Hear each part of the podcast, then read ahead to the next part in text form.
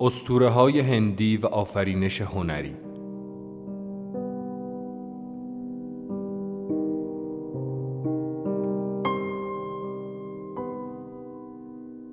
مدرس دکتر ابوالقاسم اسماعیل پور مطلق.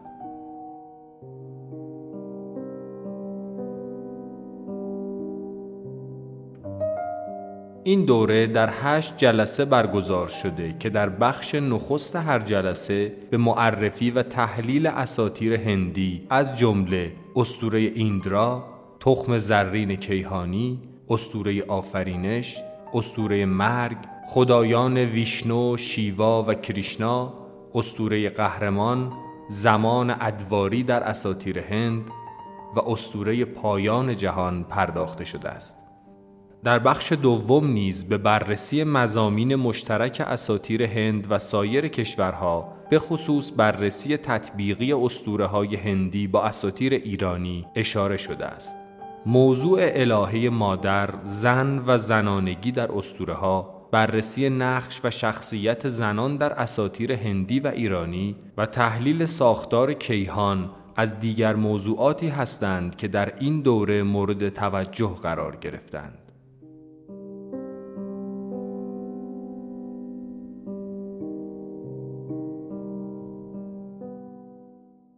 اسطوره های ایرانی. پرداختیم اسطوره های ایرانی خودش در دو ترم متوالی ادامه اسطوره های زرتشتی مانوی زروانی میترایی و غیره. از این موضوع بکنید و اونهایی که در کلاس حضور نداشتن در ترمای قبل می‌تونه از سیدی اون گفتگوها استفاده کنن. امروز ترم پنجم که اسطوره های هندی رو بررسی و تحلیل می‌کنیم. ضمن اینکه در این دوره در واقع سه تا کار انجام میدیم. یکی خود اسطوره های هندیه این بررسی اسطوره های هندی. دوم بررسی تطبیقی اسطوره های هندی با ایرانی یا بین نهرینی احیانا. یعنی در واقع به نوعی اسطوره شناسی تطبیقی هم می‌پردازیم. و بخش سوم کار ما هم طبق معمول آفرینش هنری یعنی در واقع پیوند بین این اسطوره ها با هنر امروز با هنرهای بسری، تصویری، نوشتاری هنر شعری و موسیقایی و غیره. این بخش آخر دیگه شما باید بیشتر تلاش بکنید. هنگام میشید با کلاس. چون اگر شما نیافرینید آفرینشی در کار نخواهد. یه پروژه دوستان ترم گذشته به من سپردن گفتن که ما می‌خوایم یه کار مشترک جمعی داشته باشیم که بتونیم در پایان ترم کتابی رو مشترکاً منتشر کنیم. پیشنهاد بسیار خوبی بود. پیشنهاد خوبی است. اگر که کار رو جدی بگیرید کارهای تازه‌ای در زمینه اسطوره بکنید میشه یه مجموعه اسطوره شناسی تحت نظر من در بخش‌های مختلف انشاءالله در مجموعه به چاپ برسونیم که به اصطلاح به ثمر برسه. ولی واقعا این قول باید دوستان بدن که بهترین ها بهترین کارها ارائه بشه. یعنی به من این اجازه رو بدید. همین که من به همه شما این فرصت رو میدم که از این مجموعه استفاده کنید به منم اجازه بدید که به عنوان یه داور علمی بدون به قول معروف چون داوری علمی که هر هفته مقالاتی میاد ما داوری می‌کنیم نمی‌دونیم اسم طرف کیه. الحمدلله. چه استاد دانشگاه باشه چه دانشجو داوری بیغرزانه و علمی می‌کنیم بنابراین این حق به من می‌دید که یه کارتون رو رد کنم. و باید رد کنم برای اینکه حیثیت علمی و آبروی اون فرهنگی اون کار باید به حدی برسه به لول قابل قبول برسه. نه این میگم شاکار باشه. شما پیکاسو که نیستید که. در حد قابل قبول. این سه تا کار رو ما انشالله انجام خواهیم داد. مقدمتا ارز کنم که اسطوره های هندی چون مصوره و یعنی در واقع بخش اعظم اسطوره های هندی مصوره ما ناگزاریم که هفته تصاویری رو اینجا نشون بدیم. اگر که انشالله کیفیت داشته باشه این تصاویر خدمت شما عرض بشود. من حالا مقدمه ای راجع به تحلیل جهانبینی هندی و اون اسطوره و شرح فرهنگی اجتماعی اون منطقه رو پیش از اینکه وارد مبحث اصلی بشیم بگم براتون ببینید اولا شبه قاره هند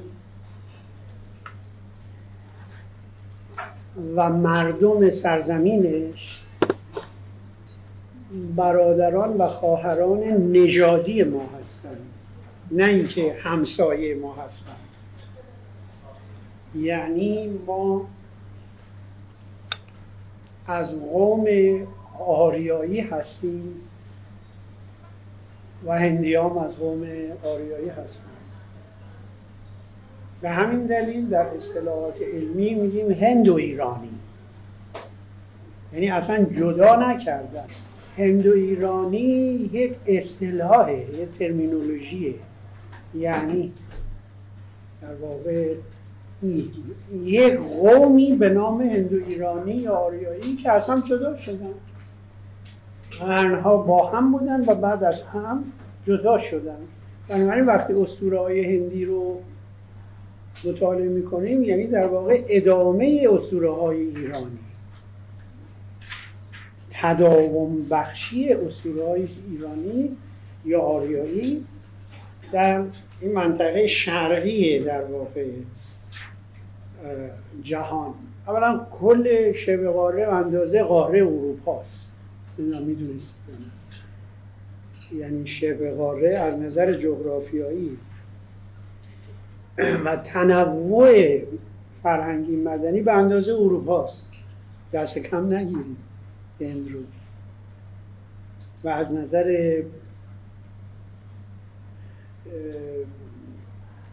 تنوع زبانی تنوع ارز کنم دینی دینی اساتیری و فرهنگی. هنری هنری که اصلا بی نظیره در جهان جایگاه خیلی والایی داره. هنر بسریش نقاشیش هنر فیلم سازیش هنر موسیقیش مثلا همه چیز جهانیه. آنتروپولوژی یا مردم شناسی چرا؟ برای اینکه اینا قوم تازه به دوران رسیده ای مثل بعضی از کشور اروپایی نیستن که روسیه مثلا 300 سال آمریکا که 200 سال. اروپا دیگه 700 سال 800 سال. خیلی دیگه قدیمیش که ایتالیا باشه دو هزار سال که همزمان با مسیحیت و اینا. البته پیش از مسیحیت هم مطرحه ولی به درازنای تمدن هند نمی‌رسه که 6 هزار سال تمدن. 6 سال؟ کجا؟ 600 سال و هزار سال و اینا. 6000 سال. یعنی هزاره چهارم پیش از میلاد. مثل ایران که قبل از ورود آریایی ها ما تمدن های باستانی داشتیم که اسمشون رو گذاشته بودیم چی؟ بومیان فلات ایران. اینا غیر آریاییه بومیان فلات ایران هم 6000 سالن. یعنی هزاره چهارم هزاره سوم پیش از میلاد. که بخش متمدن این بومیان ایلامیان بودن. یادتون هست؟ ایلامیان که در خوزستان فرهنگ 5 هزار ساله دارن. خب این مثال زدم برای اینکه بگم در هند هم همینطور. یعنی قبل از اینکه آریایی ها وارد فلات هند بشن اونا هم دو تمدن بزرگ داشتن. که تمدن کهن اینجا میشه نوشت موهنجو دارو مثلا ما میگیم ایلامی ها رو پیش از آریایی ها داشتیم. موهنجو دارو یعنی یک تمدن و قوم بسیار سالی که قبل از آریایی ها در هند بودن. همونجا بومیان فلات هند. و تمدن دیگر هاراپا هاراپا این دو تمدن تمدن باستانی هندن پیش از آریایی ها آریایی ها در واقع قوم مهاجر به هند. همونطوری که قوم مهاجر و مهاجم به ایرانن درج کردیم. آریایی ها هزاره اواسط هزاره دوم پیش از میلاد. چهارم نه دوم هزار و مثلا 600 قبل از میلاد. اینا وارد شدن بعد این تمدن آریایی با این دو تمدن کهن آمیخته میشه. فرهنگ شگفتآوری. با این تنوع قومی و زبانی در هند شکل می‌گیره.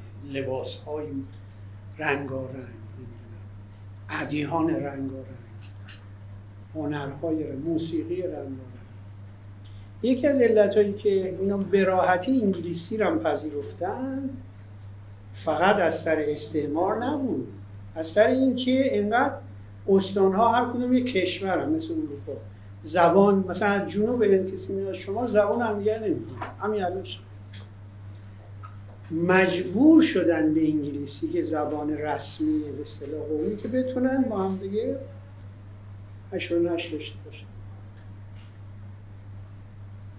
یک البته استعمار هم دخیل بود ولی به هر حال زبان انگلیسی زبان مشترک این همه تمدن ها با زبان های متعدد که ادیان متعددی رو هم به دنبال داشتن اینا وارد اونجا شدن. به حال نام سرزمین هندم که می‌دونید از رود سند گرفته شده. رود سند. که رودخانه عظیم اصطلاح بزرگ منطقه هند که پاکستان و هند در پاکستان هم که اون موقع جز هند دیگه در واقع پاکستان و نمی‌دونم نپال و کشورهای هاشمی مثل یکی دیگه هست بنگلادش و بنگال دیگه بنگال هند. همه اینا در واقع شبه هند. برمه و اینا بعدا جدا میشن. سرزمین هند سرزمین خیلی بزرگی است. بنابراین از زمانی که آریایی ها وارد رود سند میشن کناره رود سند میشن اسم کشورشون رو می‌ذارن هند. به جای اینکه بذارن سند. در واقع باید سند بگن. ولی نفوذ ایرانی ها و آریایی ها به قدر زیاد بود که تلفظ هند ایرونیه نه هندی. این که نقطهش خیلی جالب چرا نباید بگن سند؟ برای اینکه نفوذ آریایی هایی که از ایران مثلا جدا میشن و مهاجم میشن اونجا این تلفظ ایرونی داره هند. ما مطمئنیم که سین های سانسکریت هندی در ایران به ه تبدیل میشه. مثل سوم اوم. سن هند. خب. حالا باید بررسی کنیم این دارو و هاراپا که 5 هزار ساله هستن اونا چه اسطوره هایی داشتن چه خدایا. اولا کهنترین کهنترین خدای هندی رو معرفی کنم در همین دوره ای که سند میشه هند نام هند می‌گیره. برهما در واقع چیه؟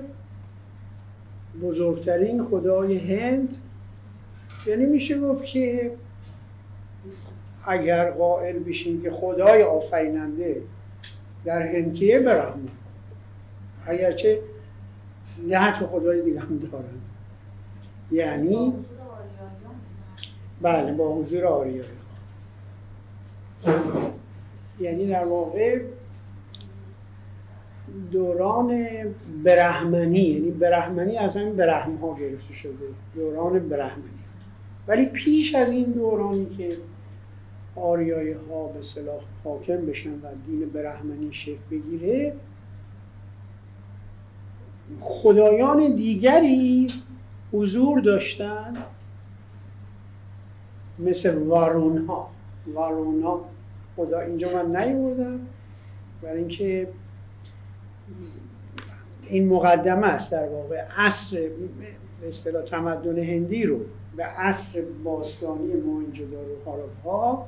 و بعد عصر ودایی تقسیم می‌کنه عصر ودایی یعنی عصری که کتاب ریگ ودا نوشته شده. یا به طور کلی وداها. وداها نوشته شده. کهنترین کتاب مقدس هند وداهاست.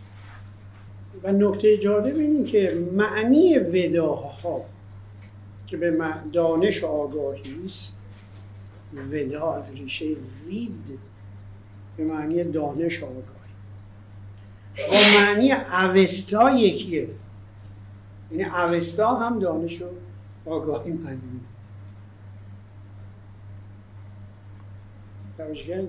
این خودش خیشاوندی هندو ایرانیان میسونه وداها اوستا. اوستا در واقع اویتا. اویدا بله عصر ودایی و بعد از عصر ودایی عصر اوپانیشاد این بعدیشه؟ آره بعدش هست. می‌تونیم سه تا عصر موهنجودارو هاراپا رو یکی بگیرید یعنی تمدن‌های قدیم بعد عصر ودایی وداها ریگ ودا عصر ودایی و عصر اوپانیشاد. اوپانیشاد جدیدتر اوپانیشاد هم ضمنا نام کتاب مقدس هنده. ولی از وداها جدیدتره مال 600 قبل از میلاد. 600 قبل از میلاده ولی ریگ ودا مثلا مال 1700 تا 1200 قبل از میلاد نه قدیم تره همین دلیل. هر دو که به زبان سانسکریت هست زبان سانسکریت یا سانسکریت درسته ولی این ودایی کهنتره. ودایی در واقع سانسکریت باستانی تره و جالب این که همونطوری که وداها با اوستا یک ریشه هست این اوپانیشد اوپا یعنی جلو نیشد ببینید نشستن. چقدر شبیه بعد از چند هزار سال. اوپانیشد یعنی این جلوی همینجوری که ما نشستیم. این ما اوپانیشدیم در واقع. جلوی هم نشستن. در جنگل های هند این برهمنان دور هم نشستن اوپانیشد می‌کردن و گفتمان اونها نوشته می‌شد شده کتاب اوپانیشاد بله. اوپانیشاد کتاب مقدس هنده و بسیار هم ارزشمنده. این دوره های هنده. بله. خب اما یک نکته دیگه که باز در مورد هند باستان مهمه قبل از اینکه به خدایان و اسطوره‌اش بپردازیم اینه که در دوره ای که ایرانی ها و آریایی ها با هم یه قوم رو تشکیل دادن به نام قوم آریایی هر دو دو گروه خدایان رو میپرستن دواها دواها نام خدایانه و اسوراها. هر دو دسته جز خدایان یعنی خدایانشون دو دسته بودن. بر اساس خیشکاری و وظایف و نقش فونکسیونی که داشتن دو گروه خدایان رو هر دو گروه رو میپرستید. یعنی مثلا چهار هزار سال پیش سه هزار سال پیش. چون ایرانی و هندی ها از سه هزار جدا میشن. سه هزار سال پیش و چهار با هم هر سه هزار سال پیش که ایران و هند از هم جدا میشن این دو گروه خدایان به گروه خدایان و دیوان تبدیل میشن. یعنی دیگه یه گروهش به جایی که خدایان باشه میشه دیوان. یعنی این دیواها. در ایران میشن دعوه ها یعنی دیوان هم. در واقع دیوان به معنی خدایان بد. و ولی معنیش مونده. مثلا دیواها که در ایران دیو یعنی بد. معنی از ریشه دیو به معنی درخشیدنه. این جالبه. دیو که درخشنده نباید باشه. خدا بوده که درخشنده بوده. درسته؟ خدا بوده. دیو در فارسی معنیش عوض شده. معنی لغوی و لکسیکالش یعنی درخشنده که به اصطلاح این میشه دیهی ولی از یه چیزی دستشون در رفته این ماه دی دیما. دیما یعنی ماه درخشنده ماه خداست ماه خداست ببین اون خدایان دیواهای هند که در ایران به دیو تبدیل شدن یه جا تو اسطوره خودش رو نشون میده که معنی خدا و درخشنده اون ماه دیه. دی به معنی درخشنده است و با دی انگلیسی که به معنی روزه. دی یعنی روز دیگه. یعنی درخشن روز یعنی روشن دیگه. این درخشن یکیه. پس این کلمه دی انگلیسی هم نشون میده که با اروپایی هم همریش است. واسه همین به ما میگن هند اروپایی. ما قوم عرب نیستیم که هیچ. قوم ترک و عرب فلان. ترک هم قوم مستقله. عرب هم مستقله. اما این هند و ایران یه قوم هندو اروپایی هستیم که یه بخشش اروپا سر در آورده یه بخشش ایران و هند.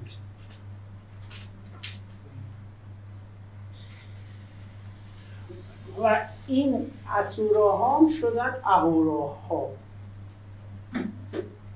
اهوراها درست اسوراها. این هم یه نمونه دیگه که سین به تبدیل میشه. سن هند. اسوراها و ده ها نمونه دیگر می‌تونید بگید. خب یه عصر جدیدتر هم باز یعنی علاوه بر این عصر اپانیشاد که 600 قبل از میلاده یه عصر جدیدتر هم داریم بهش میگیم عصر حماسه. حماسه. عصر حماسه یعنی عصری که حماسه های ملی هند شکل می‌گیره. این در واقع شاهنامه هندی. حماسه مثل شاهنامه هست دیگه. شاهنامه هندی که اسمش از مها در واقع شاکار حماسی هند بسیار بسیار مهم یعنی همونطوری که ما در اساطیر ایران شروع کردیم از اساطیر اوستایی، اساطیر پهلوی و شاهنامه در هند هم همین کارو باید بکنیم. از دوران باستانی و سانسکریت و ودایی باید بیاید تا هماسه های هندم که ریشه اسطوره های هندی واقعا در مهابهارات. مهابهارات هم نشناسیم اسطوره های هندی هم کامل نشناختیم ناقص میمونه. که شما فقط اسطوره های اوستایی رو یاد بگیرید بعد روی شاهنامه می‌خوام شد. شاهنامه به در شعر بعد از اسلام. مهابهارات تخصص سه چهار ساله می‌خواد. و ما در ایران متخصصش رو نداریم. متاسفانه. ولی باز در نقل ریشه های فرهنگی ایران هند مها مها یعنی بزرگ. مه مهتر. درسته؟ مها یعنی بزرگ. فارسیه. بهارهات سرزمین باستانی هنده. ولی همون به معنی بهار هم هست. داره پس مهابهارات که شاهنامه هندی است یعنی بهارات بزرگ مثل این بگیم ایران بزرگ بهارات بزرگ. ولی اون بهار یا بیهار به معنی بهار هم هست. یعنی اون کشوری که شکوفاست. واقعا هم هند. هر جش بری سرسبز شکوفاست. هند و چین و هر جا میری سرسبز و رودخانه مثل ما. کویر و نیمه کویری نیست که. جنگل های انبوه کوه هیمالیا بهشت. بنابراین مهابارات هم باید بخونید یعنی حماسه ملیه و این همینجا داشته باشیم مها که در فارسی مهتر و مه یعنی بزرگ و مهتر و اینا در نام گاندی داریم. چی؟ اسم کوچیک گاندی؟ مهاتما. مها یعنی بزرگ. آتما یعنی روح. روح بزرگ گاندی. مهاتما اون آتما آتمنه در واقع. مها آتمن. یعنی روح بزرگ. گاندی لقبش مهاتما. یعنی روح بزرگ. روح هند. واقعا روح هند. چون بعد بزرگی که با یک گلوله انگلیسی کشته میشه. و وصیت می‌کنه. خاکسترش رو آتیش می‌زنه خاکسترش رو با هواپیما تمام سرزمین هند پخش روح هند همه جا. و در دهلی یک موزه داره که اون پیراهن خونی گاندی در اون موزه من گلوله و پیراهن خونیش و یه اصاب و یه کاسه و عینک و شیر بوزی که خودش میدوشیده لباس آی پشمیسی خودش لباس تنش رو خودش میریسیده که از انگلیسی ها فاستونی نخرن. اینجوریه هند به استقلال رسیده و در تکنولوژی فعال حرف داره برای دنیا. میگه گاندی روانشون اینجوری زندگی کرد و بزرگ زندگی کرد. روح بزرگ بزرگ هند که علا همه مشکلاتی که دارن ولی هند واقعا در دموکراسی حرف اول در دنیا می‌زنه. واقعا این تعارف نیست. مهد دموکراسی این همه ادیان متفاوت.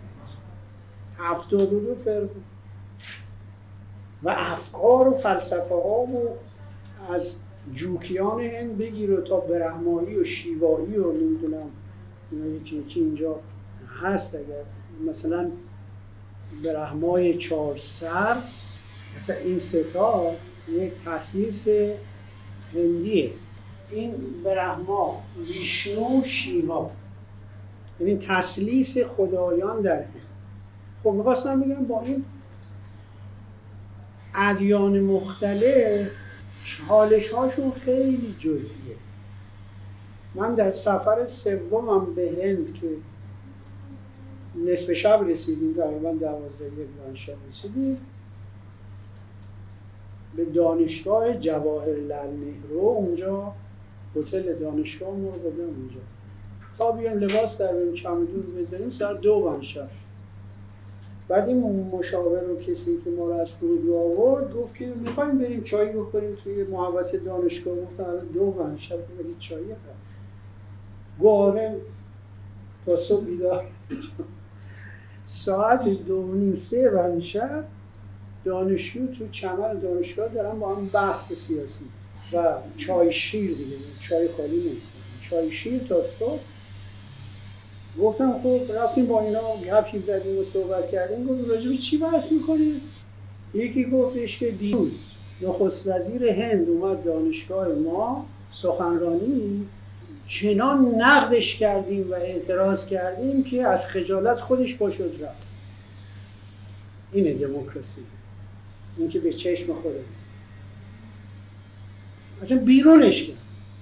به دلیل که این کار نکردیم این کار نکردیم و خاطره زیبا ما خسته خوابیدیم صبح تقریبا 6 صبح بیدار شدم پنجره باز کردم میگم من تو بهشتم اشتباهی نیومدم. تاووس های رنگارنگ تو چمن دانشگاه تاووس تاووس واقعی. این تاووسش هم آزادانه. دور تا دور دانشگاه برقاش میرقص کنم بله آره اینجا تحصیل کنیم دوستانی دارم هنوز من اینجا. و این چشم چی تاووس تو دانشگاه دانشگاهش شهره شهرک دانشویست که با صد سال این تاووس ها برای خودشون اینجا میگردن بنابراین به این نتیجه می‌رسیم که با این همه تنوع فرهنگی تمدنی قومی اینا با توجه به اینکه یک پرهست نیستن هندی ها. درسته؟ خدایان رو میپرستن. اما همشون در هر دین و فرقه که باشن به یک اصل جاودانی معتقدن. به یک اصل جاودانی معتقدن که از همون برهما گرفتن اولیه که مثلا اول آوردن. در واقع برهما اصل جاودانی است. یک وجود ازلی ابدی هست. که در واقع بقیه خدایان به نوعی تجلی او هستن این در اون تصویری که چهار سره این الان سه تا سرشو نشون میده اما یه سرم اون دیگه. چهار, چهار سره معنیش این هستش که یکی به جلو نگاه می‌کنه یکی به شرق یکی به غرب یکی به جنوب. در واقع می‌خواد بگه برهما بر چهار جهت جهان سیطره داره حضور داره و وجود داره. همه جا هست. این خدایی که ما این چهار جهت به این معنیست. و بعدها بود بودها که جدیدتره نسبت به هندو و آینهای ما قبل باستانیشون بودا مالی 600 قبل از میلاد. تقریبا هم عصر اوپانیشاده در یکی از اسطوره های بودایی آمده که بودا به مزی که تولد پیدا می‌کنه همون نوزاد. به چهار جهت خیره میشه. اشاره به برهماست داره. به چهار این نوزاد عجب عاقلی بوده هم شمال جنوب شرق و غرب رو نگاه می‌کنه و میخنده. بودا از اون دست پیامبران است که به دنیا میاد میخنده مثل زرتوش مثل و بنابراین نتیجه می‌گیریم که علاوه بر خدایان پرستی همه اینا به یک اصل جاودانی به یک ماورای جاودانی که همیشه هست و خواهد بود به اون معتقده. یعنی جهان شناخت متریالیستی نداره. مثل یونان باستان که در عصر تا پیش از سقراط و افلاطون اینا عصر چیز بود دیگه یعنی فلاسفه ای بودن که می‌گفتن منشأ جهان خاکه یا آبه یا باده یعنی در واقع متریالیست بودن. جهان یعنی منشأ جهان رو یک جسم مادی میپنداشتن. در حالی که هند و ایران و کشورهای شرقی منشأ جهان رو یک اصل غیر مادی ماها و طبیعی متافیزیکی به قول میپنداشتن. بله. بنابراین این برهمایی که می‌بینید همون اصل جاودانی است. معنی برهمن یا برهما بهتره بگیم برهمن یعنی کسی که پیرو به برهماست برهما یعنی خود معنی لغویش یعنی خود خیشتن. یعنی خدا در واقع خیشتنه خود. خود معنی کلمه خدا یعنی چی؟ واژه کلمه مفهومشو نمیگم. این کلمه خدا یعنی چی؟ همیشه؟ خود آب خود آب خب خودشو درست گفتی ولی آبشو خوبه داتا علمیش اینه. یعنی چی خوبه داتا خود خود آفریده خود ز... یعنی دارای ذات خود.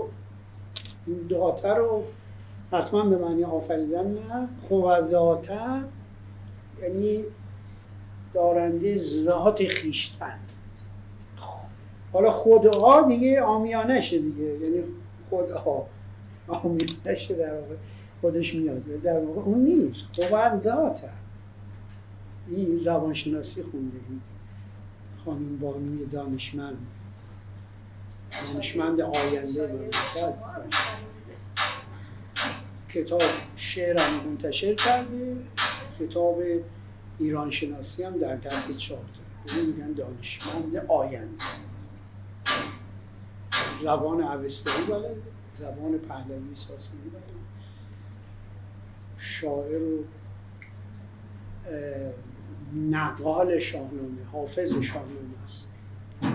خب پس گفتن چی؟ خوب داتا خب حالا مقایسه کن با این که به معنی خوده.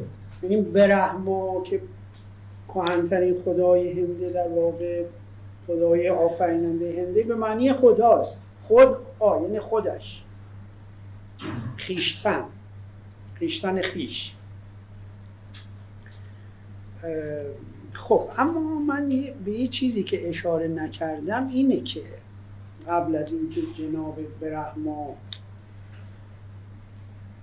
که به شکلهای مختلف ظاهر میشه قبل از اینکه اصلا این مفهوم شکل بگیره خدایان خیلی خیلی کهنتری هندی ها داشتن که اصلا فراموش کردن و کنار زدن کنار گذاشتن. مثلا ورونا. ورونا. آره میترا ورونا ولی خود ورونا به تنهایی ورانا که بعدا میترا بهش اضافه میشه. کهنترین خدای یه خدای بومی کهن هندی است. که این ورونا بعدا جای خودش رو به رحما میده. پس قبل از اینکه به رحما رو بپرستن هندی ها ورونا رو میپرستن. ما در ایران به شکل میترا ورونا داریم. ورونا یعنی آسمان. خدای خدای آسمانه. بله خدای آسمان و ایندرا. ورونا ایندرا. یما حالا این اینجا میترا رو شما دارید میترا ورونا این یما همون جمشید ماست. یم یا جمشید ماست. اینم اسمش رو مشترکا نداریم ولی رستم ما در واقع به نوعی این دراز رستم تجلی زمینی خدای بزرگی است به نام این دراز این خواستم بگم قبل از اینکه برهما خدای بزرگ قبل از اون جامعه ابتدایی تر پریمیتیو و بدوی تر بود خدایان دیگری را میپرستید که این سه تا مهمش ورانا عبارت ورانا خدای آسمان ایندرا خدای جنگ یمن خدای مردگان. که در ایران میشه میترا رستم جمشید رستم البته چهره زمینی هست کردم حالا اگه چهره خداییشو بخوای میشه بهرام. بهرام می‌زد جنگ ما سیه درست. می‌زد جنگ ما بهرام. خب.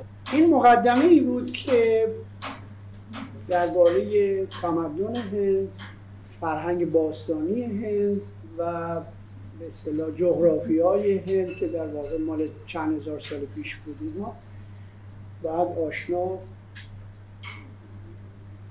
باشید با این مفاهیم. یعنی فقط مستقیم نمیشه وارد اسطوره شد بلکه باید راجع به این تمدن فرهنگ چه چیزی باعث شده که هند رو به یک سرزمین رازها و اسطوره ها تبدیل کرده این پهناوری تمدن و فرهنگ و فلسفه و این فلسفهش هم در واقع همون ها در واقع فلسفه هند.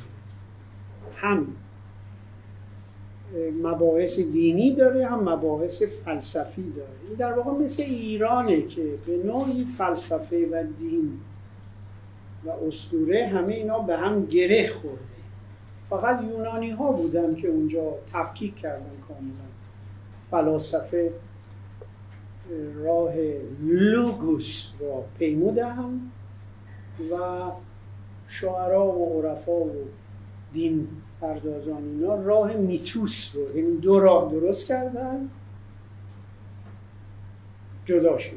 فلسفه اونجا کاملا از اسطوره از دین از دین جداست. کاملا مشخص. ولی در ایران و هند و اینا اینا به هم تنیده شده. نمیشه جدا کرد.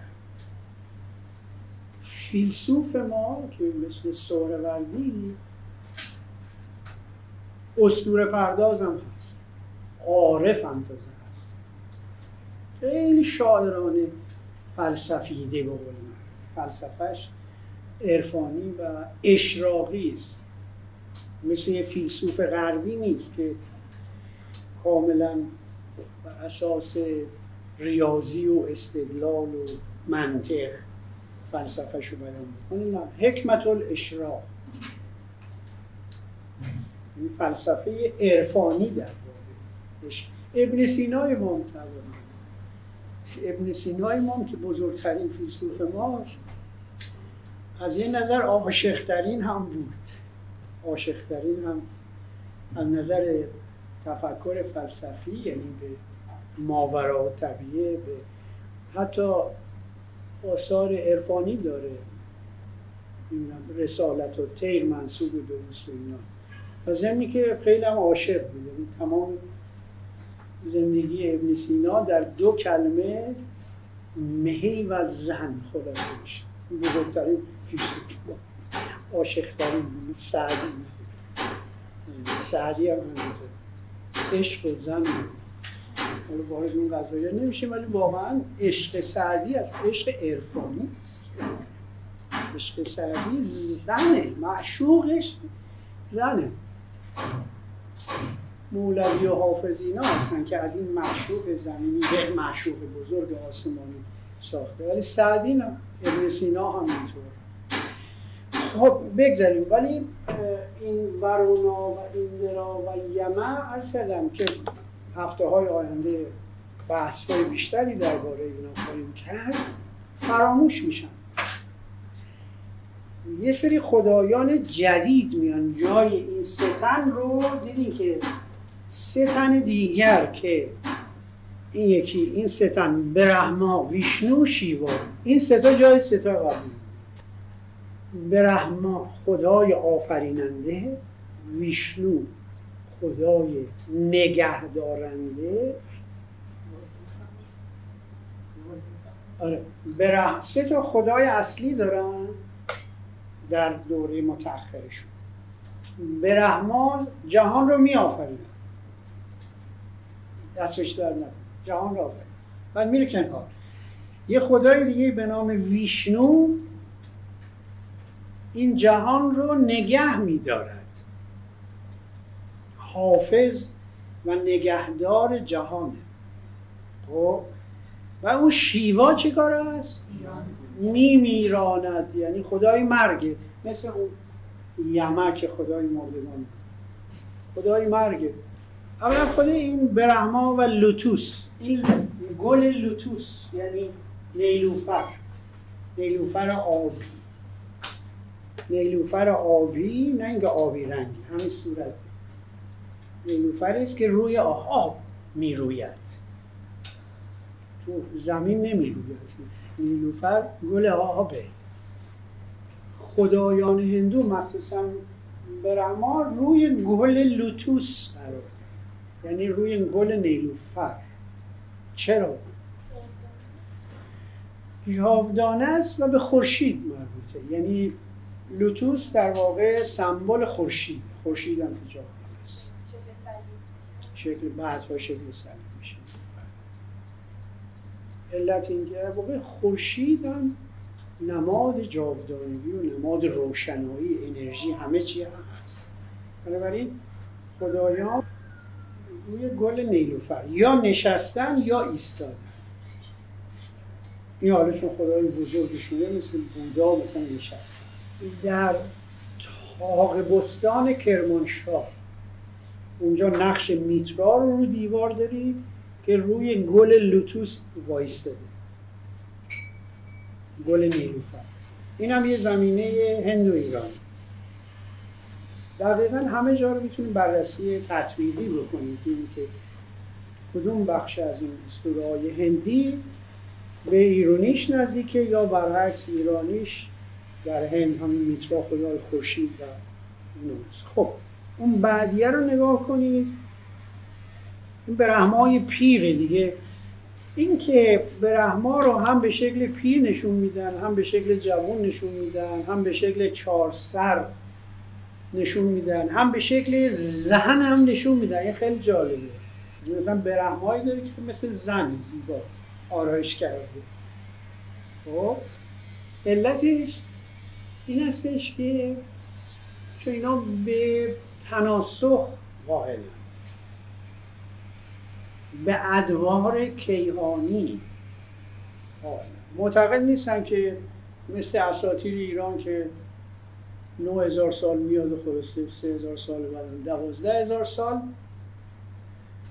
نیروهای خیر و شر میجنگن نیروهای خیر پیروز میشن اهریمن رو شکست میدن و دنیا تمام میشه میره به کارش.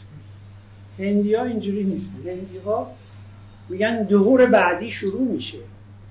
این دور تسلسل در این دور کیهانی که شروع شده تمام شده دوباره دور بعدی دوباره سیکل بعدی. اینجا جایی می‌رسه که دیگه پیر شده برهمای پیره برهمای مثلا چند هزار ساله است. این همون سه تا هستن که اصطلاحا بهشون میگن تریمورتی. تریمورتی یعنی تثلیث خدایی. تری همون سه. تریمورتی تثلیث خدایی که همون سه تا هستن دیگه. برهما. ویشنو شیوا. برهما. این این جلسه هیچی یاد نگرفته این ستا رو یاد برهما. ویشنو شیوا. شیوا علاوه رغم اینکه نام قشنگ و خیلی جذابی داره بسیار بیرحم و این ویشنو ویشنو رو حالا نگاه کنید. ویشنو اشتباه میشه ویشنو. ویشنو یه پروازگر پرنده پرواز می‌کنه. ویشنو و ماره که اینو باش بعدا توضیح بدم. این شیوا این جناب شیوای خوشگله این. اولا مرده اسم زن برای چی می‌زنه من مرد کریهی هم هست. شیوا. میگه اسمشون شیوا اسمشون رو عوض نکنن چون این شیوا معنی ایرونیشه. این شیوا و خیلی خوش سخن و شیوا سخن و اینا. ولی این شیوا خدای مرگ گردنش مار آویزونه. مارهای مرگاسا خیلی وحشتناکه اینم گرز مرگ دستش شد ولی یک جنبه شیوا که حالا بعدا میگیم اون رقص شیوا خیلی قشنگی که کلا رقص هندوها رو تشکیل میده. حالا برگردیم به ویشنو. ببین این ویشنو نگهدارنده جهان رو گل لوتوس وایستده اونجا نشسته بود. این تنوع نگاره ها برای اینه که هر قسمتی از هند یه معبدی داره دیگه. هر معبدی هم یه جوری ویشنو رو مثلا برای مطابق سلیقه اون منطقه خدای خودش رو ترسیم کرده. یکی ایستاده ترسیم کرده یکی نشسته و یکی یه جوری دیگه هستن. یکی مرده یکی زنه این چهرهش رو نگاه کنیم بیشتر زنانه است زن هست. آرایش کرده زن. اینکه تنوع تصاویر به دلیل این هستش که در شمال هند جنوب شرق و غرب هند معابد بسیار متعدد و چند هزار ساله ای داره که هر معبدی به دلخواه خودش ویشنو رو تصویر کرد. ویشنو و همراهان ایزدی چون ویشنو خودش مثلا ده تا تجلی داره شیوا همینطور. یعنی تجلیات مختلف دارن. یعنی چی تجلیات مختلف دارن؟ یعنی به شکلهای مختلف دارن که اونو بهش میگن آواتار. اصطلاحا آواتار. آواتار. که فیلم های آواتار که ساختن فیلم های سینما آواتار ها آواتار یک دو آواتار یعنی تجلی. یعنی چی؟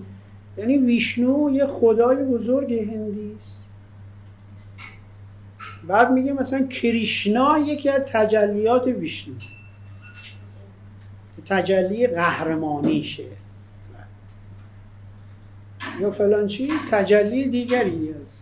همین که ما معتقد میگیم اسماء الله یعنی صفات متعدد برای خداوند قائلیم اونا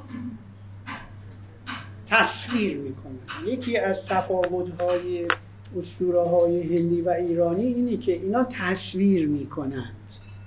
یا نقاشی می‌کنن یا بت می‌سازن. و ما ایرونی ها کردیم ولی بسیار اندک تصویرسازی هایی که ما داریم. اونا میگن تحت تاثیر یونان و روم و اینا که مجسمه های ساختن در ایران دوره ساسانی. برای اینکه به رومیان نشون بدن که ما هم خدا داریم خدامون مجسم کردیم.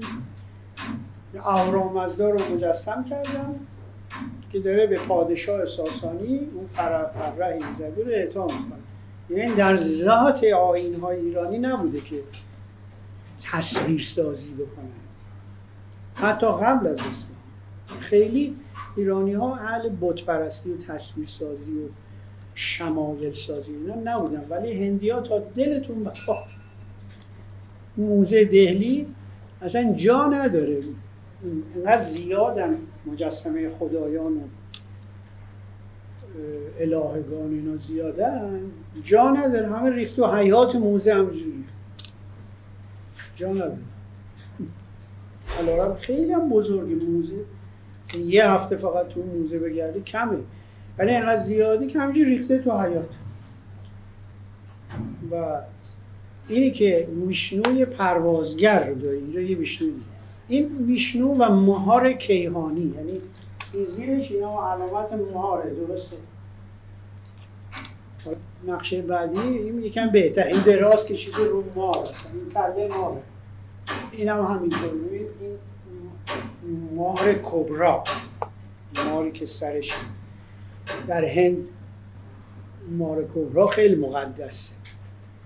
سر هر کوچه و بازار بری یه پیرمرد نشسته مار کبرا موسیقیشو می‌زنه. ماره از تو جبه در میاد میرخص این همون ویشنو. در واقع تجلیه. که تجلیات ویشنو.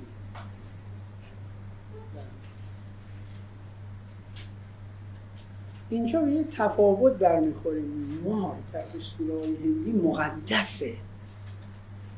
در ایران اهریمنیه.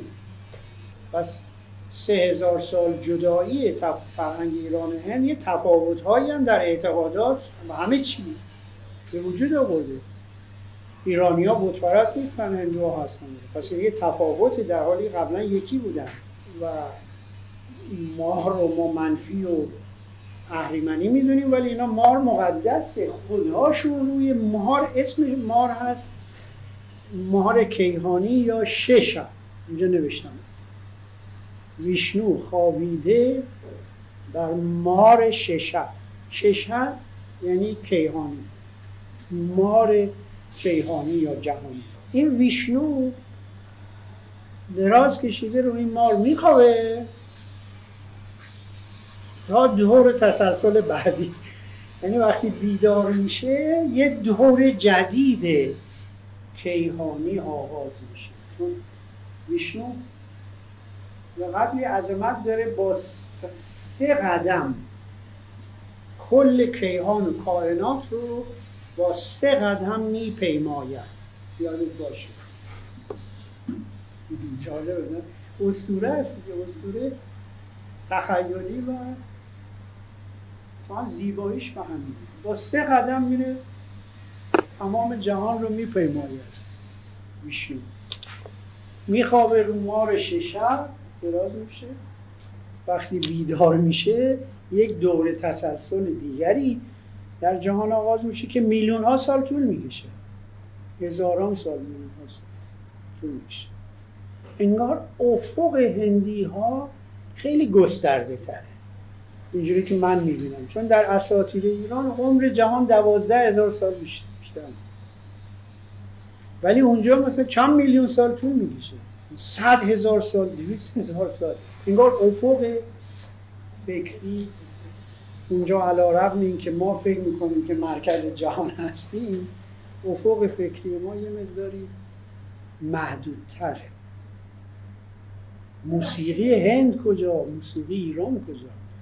قابل مقایسه نیستن. رقص هندی. این رقصهایی که از شیوا گرفتن نگاه کنید فقط به این این در واقع اینا رقص شیواست. مجسمه هایی که همه در حال چند دست داره داره میرقصه. این شیوا با زبان آتشین یعنی زبانشی که باز می‌کنه آتیش میاد بیرون چون خدای مرگ دیگه. یعنی هم قشنگه هم وحشتناکه شیوا. این رقص رو تقلید از شیواست. این حالتی که گرفته مثلا صد نوع حالت هایی که در رقص می‌گیرن در واقع نماد یک حرکت شیواست خب؟ به قدری سریع این کار رو انجام. ما متوجه نمیشیم. یعنی ما هندی خودش متوجه میشه که ببینید شیوا خدای مرگه در واقع مرگ یکی از کارکردهای شیواست. نه اینکه تنها کارش مرگ آفرینی است توجه فرمودید بنابراین وقتی میگیم رقص شیوا یک جنبه دیگری از کارکردهای شیواست که در واقع رقص کیهانی وارد یعنی هر حالتی که شیوا می‌گیره اون جهان به شکل دیگری در میاد. بنابراین یه رقص اصیل هندی یه رقص اولا رقص دینیه. یعنی تمام حرکاتش معنی داره. تمام تونالیته اون رقص معنی دینی داره. یعنی میگه مثلا اگر شیوا در این حالته جهان در حالت مثلا شادیه. اگر در یه حالت دیگر جهان غمه اندوهه. توجه کردی. رقص بابا کرم نیست یعنی رقص معنی داره. سماع عرفانی آفرین. سماع آسمانی که زمینی شده. آره خیلی زیاد. حرکت با باد بزنش 25 حالت مختلف داره. هر حالتش یه معنی داره که اینا در اون کتاب هایی که عرض کردم وداها و پانیشاد و اینا اونجا تفسیر شده که این حالت منظور چیه؟ دارم میگم واقعا سرزمین هند سرزمین شگفتی هاست. چیزی دیگه ای نمیشه دربارش گفت. کتابی که توضیح داده؟ اسمش هست ناتیا استراتایی همچین اسمی استراتا. داره. که کل رقصا رو توضیح داده که مثلا مال تقریبا قرن دوازده میلادی که یه نفر اومد و اینا رو کلا همشو جمع کرد. که هر کدوم از رقصا معنیش چیه؟ آره دیگه. استراتا یعنی دستبندی. لایه لایه لایه شدن. بنابراین اگر به سرزمین هند سفر نکنی عمرن اگر بتوانی به عمق فرهنگی چند هزار ساله هند فقط از طریق کتاب ها پی ببری توصیه می‌کنم از حالا حزم و جذب کنید پولاتون جمع کنید یک سفر جمعی شما. آره برای شناختن هند باید هند رو ببینید. نمیشه اینطوری دهلی بمبئی کلکته پونا بنارس. پونا بنارس. بنارس که وارانسی و بنارس چهار ساعت با قطاره کنار رود گنج بعد پتنا شهر پتنا که بودا اونجا به اصطلاح بوده شهر پتناه این شهرها رو ما در واقع بخشیش رو با قطار رفتیم بخشی با اتوبوس بخشی با دوچرخه بخشی با پیاده پای پیاده. واقعا سفر آدم رو آبیده می‌کنه. در 25 سالگی من تمام فلسفه و چیز هند رو می‌دونستم. از معبد یاد گرفتم نه از کتاب خوندن. رفته بود تو معبد معابد پای صحبت این هندوها که به انگلیسی وضع می‌کردن. اونو اینجوری یاد. خب این مقدمه رو آه یه قسمت ناگاس ها رو بگم براتون. یعنی بعد از همه این ادیان و فلسفه گفتیم ناگاس ها این بیچارا پایین ترین قشر هند و اکنون در برمه هند و برمه زندگی می‌کنن. اینها هم جز خیلی دین ابتدایی و بدوی هندی هاست. که معتقد به ارواح بودن. یعنی مثل این هندوها این همه خدایان بزرگ نداشتن که خدای شیوا خدای برهما خدای ورانا و اینا. یه قوم ابتدایی بودن که میگن نژاد اصلیشون هم مغول بوده. از مغولستان در واقع سرچشمه گرفتن. و این هندوها اینا رو خیلی بد می‌دونن. و می‌دانستن در اون زمان که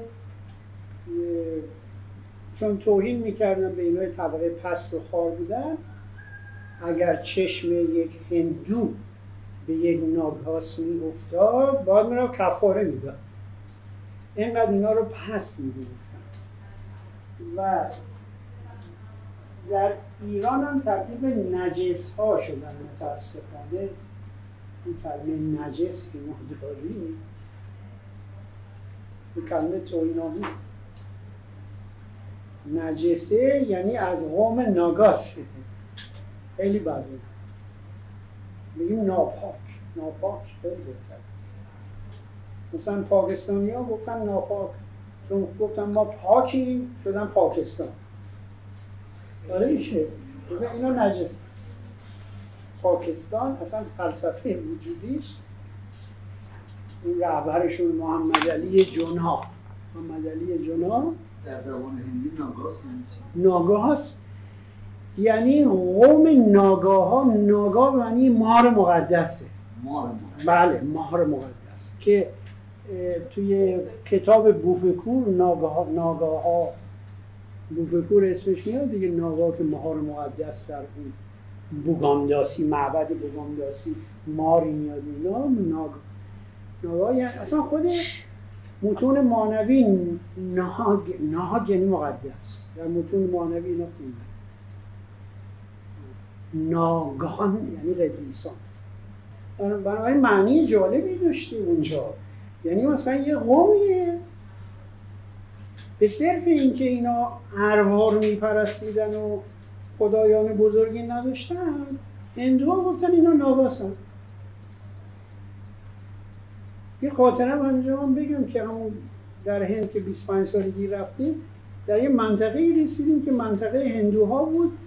این دخترها خیلی خوشگل و جوان داشتن میرقصیدن راستش. ما رو به جرم ناگاس گرفته بودن بعدا فهمیدیم. چون قیافه متفاوت بود اصطلاح. بار اصلا اون حریم اون منطقه حریم هندوها بود. کسی حق نداشت وارد اون حریم بشه. ما که نمی‌دونستیم. رفتیم اینا دیدم دست ما رو گرفتن اینا و این یارو داره این ناگاس ناگاس که ما اون موقع معنی ناگاس نفهمیدیم ولی فقط شنیده بودیم. بعد رفتیم پاسپورت داریم گفتیم ما این رقص هندو بودا تماشا کنیم اینا. اون رفتیم رهبرشون آوردن گفتن ولش کن اینا. واقعا بدون قصد ما وارد اون منطقه شدیم. بعد این خاطر یه خاطر دیگه داشتم که ناگاس اگه به معنی مقدسه چطوری میشه هندی ها اینا رو پس زدن. فرش کردیم هندوها مثل اینکه مسلمانان یه فرقه ای رو پس می‌زنن دیگه. میگن کافرن یزیدی ها نمی‌دونن شیطان پرست یه همچین دیدی بهشون نگاه کردن. و اینا رو پس دادن الان در جهان نیم میلیون ناگاس هنوز در نقاط مرزی هند بیشتر در برمه زندگی می‌کنن دینشون ناگاس توش کردی؟ بفهم اینکه اول هند و ایرانی ها فرمودین یک قوم بودن و بعد این تفاوت ها به وجود اومد من متوجه نیستم که این چه عاملی بود که یک قوم درست به لحاظ دیدگاهی نقطه مقابل هم گذاشت. اتفاق, اتفاق من, باعث شد؟ من فکر کنم اختلاف مذهبی یکی شد آخه مگه یکی نبودن؟ یکی بودن مثل خب ما در ایران شیعه و سنی نشدن. یکی بودیم ولی به دو فرقه متفاوت تبدیل شدیم. اون موقع هم همینطور اختلاف دینی یعنی به اصطلاح رهبران دینی یک قوم که یکیش اشو زرتوش در دوران زرتوش کسان دیگری بودن که علیه اینا قیام کرده بودن و به احتمال زیاد زرتوش در جنگ شهید میشه کشته میشه برای اینکه در آتشکده بعد برای اینکه در خود کتاب گاهان زرتوش هم شما میگی مثلا نفرین تو ای مزدا به کرپنها. کرپنها یه دسته روحانیونی بودن که دشمن زرتوش و این از داخل خود بود اون زمان که هندی ها و ایرانی ها اصلا جدا میشن خدایانشون که عرض کردم به دو دسته تقسیم میشن اینجا اختلاف مذهبی شروع میشه. اون دسته ای که مخالف شدن به دیواها که هنوز در هند الان دیواها خدایانن. به اینا گفتن دیویشون خب؟ برعکسش هم اون اسوراها که در ایران اهوراها خدا هستن هندیان به ما به چشم بدی نگاه کردن که شما دیدید. اهوراها دیدن در هند. یک اختلاف مذهب. دوم به نظر من اختلاف چیز جغرافیایی تفاوت جغرافیایی. ایران در یک سرزمین کویری و نیمه کویری خدایان خاص خودش رو پرورش داده. مثلا خدایان باران تا دلت بخواد در ایران زیاد. تو خشکی بوده خدای آب خدای باران خدای در هند کمتر شدن خدایان دیگر به اصطلاح آفریده میشن که مطابق چیز اقلیمی و جغرافیایی اون هستش بفرمایید یه سوال در رابطه با این بعد از جدا شدن آریایی ها اونایی که رفتن توی هند با میان هند اختلاف پیدا کردن اونایی که اومدن اینجا با فرهنگ بین النهرین و ایرامیان آره. این تفاوت ها رو تشدید می‌کنه. ضمن که ظهور خود حضرت زرتشت که توحید میاد اصلا کلا چیزا میگه رو همه رو از بین اینجا سوال اینجا سوال دکتر آریایی که میان تقسیم میشن یه سریشون میان سمت ایران یه سریشون میان سمت هند چرا به اینا میگن هند و ایرانی اینا در اصل آریایی بودن قبل از اینکه با هند اختلاط پیدا بکنن جدا میشن اون سمتی که میان این سمت ایران از شمال شرقی بله. خراسان و غرب و کارن که بعد حضرت زرتشت ظهور می‌کنه و اون کسایی که شما بهتر از من اطلاع. چرا به نام کلمه هندی میاد شاید اروپایی ها ببینید این یک اسم گذاری فرضی و علمیه که زبانشناسان درست کردن. و در واقع همونی که شما فرمودید یعنی آریایی. کلا قوم آریاییه. از اونجایی که اصطلاح آریایی معنی نژاد پرستانه پیدا کرده از اون دوره به- یعنی بعد از جنگش بعد از هیتلر که هی آریایی آریایی می‌کنه چون آریایی یعنی اتکا به قوم آریایی باعث اون تراژدی بشری که غیر آریایی یعنی سامی باید بمیرن. این همه یهودی کشتن و سامی باید بمیرن. هیتلر اگه زنده بود همه ما هم میکشت. ما هم. در واقع ما که آریایی هستیم ولی دینمون سامیه. به دلیل این وجه نجات پرستانه دانشمندان اومدن یک اسم علمی فرض کردن. باستانی هم نه ریشه باستانی نداره. این دو ایران یعنی زبان شناسانه داره فقط. وگرنه همه آریایی درست داره. این چیزی که میفرمایید که در از تقسیم آریایی ها از مهاجرت یه بخششون میرن ایران یه بخششون میرن هند یه بخشش هم میرن اروپا. این اولین نظریه و فرضی است.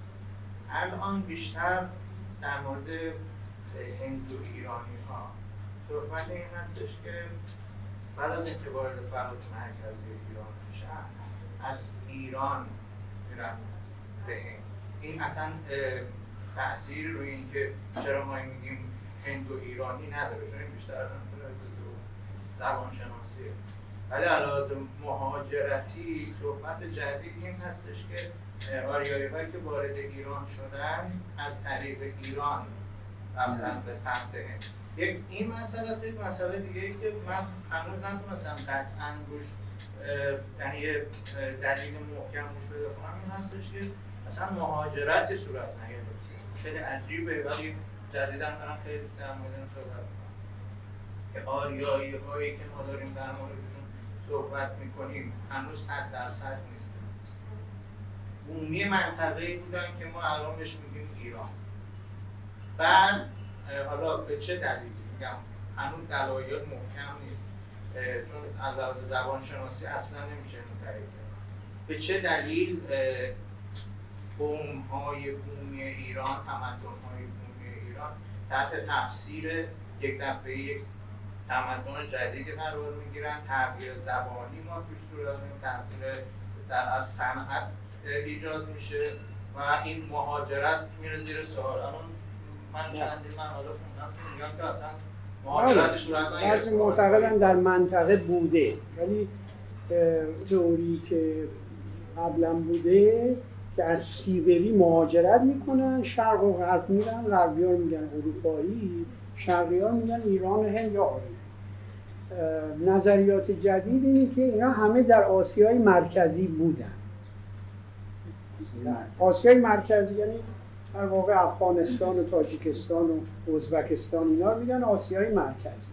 و اینجا بودن و در واقع اومدن ایران و دور بر خودشون منطقه آریایی گسترده شدن. این نظریه جدیده. ولی به هر حال چه در آسیای مرکزی باشن چه در سیبری مهم این استش که هندی ها و ایرانی ها مشترکات بسیار دارن میشه مشترک. این نکته هم که ایشون اشاره کردن نکته جالبی بود. یعنی این تفاوت هایی که شما سوال کردی اکثر این تفاوت به خاطر اینکه آریایی های ایران با بونیان ایران آمیختن که یک تمدن خاصی بود. اونا با موهنجو و هاراپا آمیختن. و همین دلیل اختلاف در طول سه هزار سال بیشتر و بیشتر بیشتر.